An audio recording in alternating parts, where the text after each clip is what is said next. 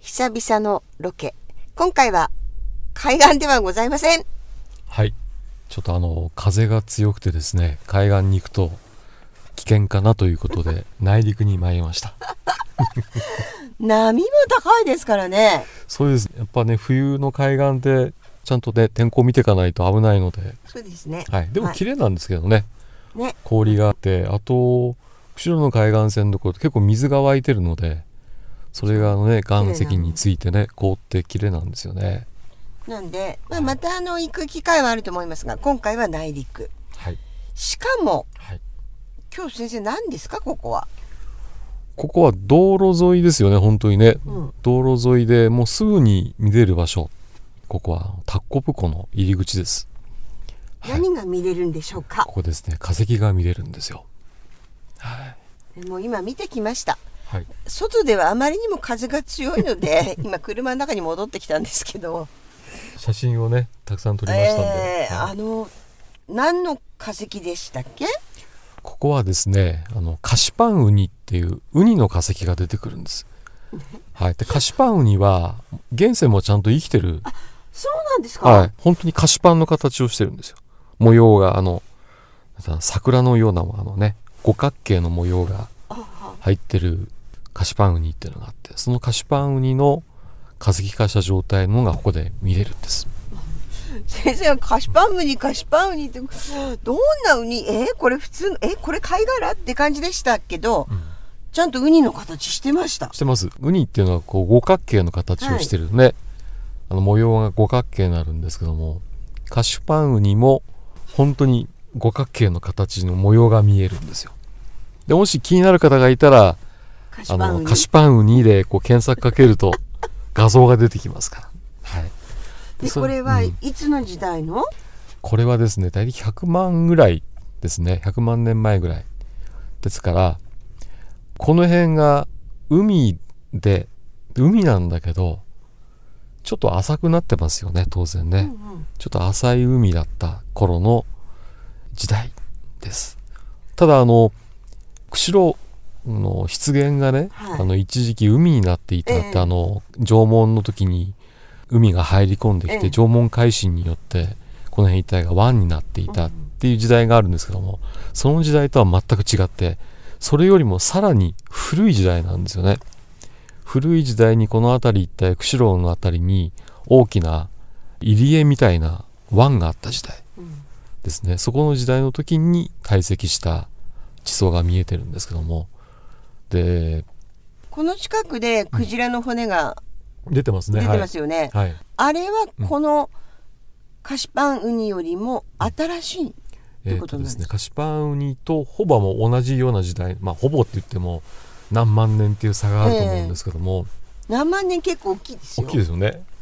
でもね 口がくんだから何万年って言われてもうん最近かなみたいなね 感じですけど100万の前後であるんだけどもクジラが出た時代はこれよりもちょっと上な方なんでね上なの上なので新しくなると思うんです。よ、はい。ちょっとね、ちょっと。うん。はい。でこの地層そのものがタッコブから出てるのでタッコブ層って名前がついてるんですよ。はい。タッコブ層というのは海の時代に堆積した土砂なんですけどもよく見ると火山灰が結構入ってるんですよね。そうなんですよ。はいあの軽石ありましたよね。そうですね。で軽石もよく見てもらえると丸くなっ丸かった。閻魔されてるんですね、はいはい。だからあの水の中で、まあ、現れたっていうかね波かなんか揺られてちょっと角っこが取れた感じうん。になってるってことですね。なので、まあ、水が関係していった時に大きな火山の噴火があったってことがわかる。でさらに大量なのでその火山灰うんうん。軽石の量がねだからあの海をこう埋め尽くすような大規模な火山の噴火があってでその時にこう堆積した。だからクジラも同じ時代なんですけどもうんクジラの地層そのものを見た時にもクジラが埋まってるところだけちょっと粘土っぽい質ね。色が変わっていて、え。でその他はもう軽石の地層だったのでもしかすると、まあ、想像ですよ。これは私の想像なので、うん。まあ、クジラが海に入り込んできた時に多分あの大規模な噴火が起きてね、はいえでこう逃げ場を失ったクジラが、まあ、そこで生き絶えたと。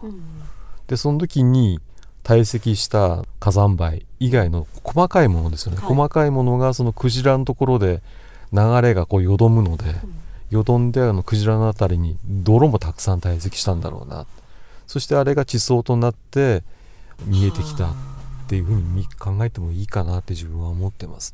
確かにもう結構前になりますけどクジラの骨発掘うん、調査みんなでやった時粘土質でしたね。そうですね。あのクジ柔ラらかい土でしたよね、前後要するにクジラの上下ですね。上下の地層には軽石がたくさんこう入り込んでいて、はい。結構まあ硬い状態でねあのなってるんだけどもクジラの骨が出てきた部分だけ黄色っぽいこう粘土質の層、ではい。そこがこう厚くなったり、ちょうど厚くなってるところにクジラの骨がいっぱい出てきたので、まあ、多分そのね水の中でこう死に絶えた時にこうゆらゆら揺らされてね、でそんなに波がこう荒いとこじゃなくてまた水流がものすごく激しいとこじゃなくてある程度穏やかな水流のところでもって粘土がそこに波が引く時とかに溜まっていって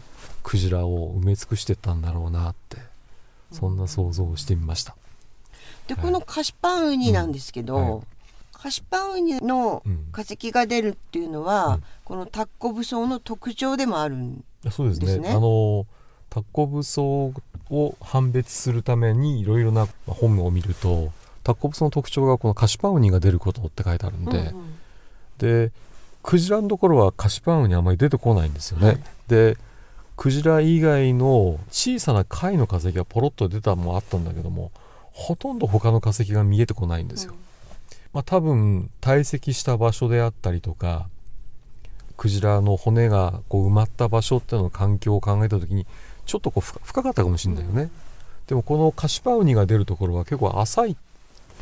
だからこことクジラの場所っていうのは数百メートル離れてるのでね。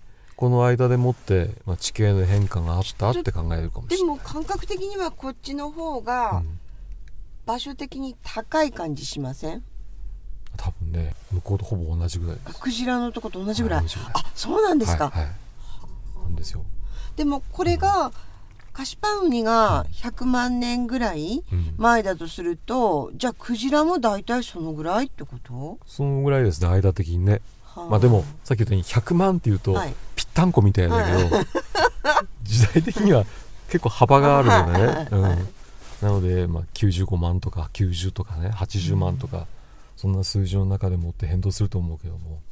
でもほぼ100万年ぐらい前にこの辺りが大きな湾が開けていてでこのタッコブソウっていうのはちょうどこのタッコブ湖の辺りから東側はあんまり出てこなくなるのでタッコブソウってうん。今まで地層でやってきたじゃないですか、うん。はで海岸線であのうん。塩味噌が一番古いと私は思ってたのがもっと古いのが出てきたんですけど、はい、それからこう上がっていくと新しくなっていくとどうどんなにしたっけ先生。相当新しいですよこれタコブソウは。あそう。相当だからあの塩味噌だ4000万とかね5000万そっかそっ6000万とかでしょ？もう白亜紀ギリギリの時代第3そうですよね期ですけどこれは第4期なのでタコブソウは、ええなのであの例えば塩味噌とか春鳥草とかってあの辺の海岸線出てくる地層は大体3500とか4000万とかっていう。だから人間人類がもういない時代。はいはいデスモスチュースとかの、まあ、哺乳類の 祖先がこう骨を割歩していてうん。恐竜が死に絶えてね。でも100万年っていうのはもうすでに人類が誕生してるのでね。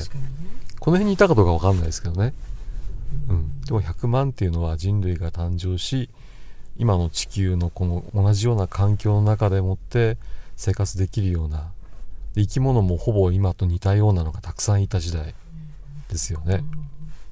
仮にね100万年前としても、その時代うのん。菓子パンウニが、今も生きているってすごい。いやでもね100万年前にいた生き物っていうのが今もいるっていうのは結構あるんですよ。例えばクジラだってあのね。ねクジラの仲間ってのはいるじゃない。ですか、うん。ただその当時からはだいぶ変わってるかもしれないけども、でもその当時マイナーチェンジもしてですね だから植物だってその100万年とはそんな変わってないですしね。うん、だから地球のオーダーで見た時に100万っていうのはもうついちょっと前。ちょちょっと前です。ちょっと前です。ちょっと前なので生き物的にもそんなに大きな変化をしてるわけじゃなくてほぼ今の直接の祖先っていうかね、の生き物がたくさんいた時代って考えていいんじゃないかなって。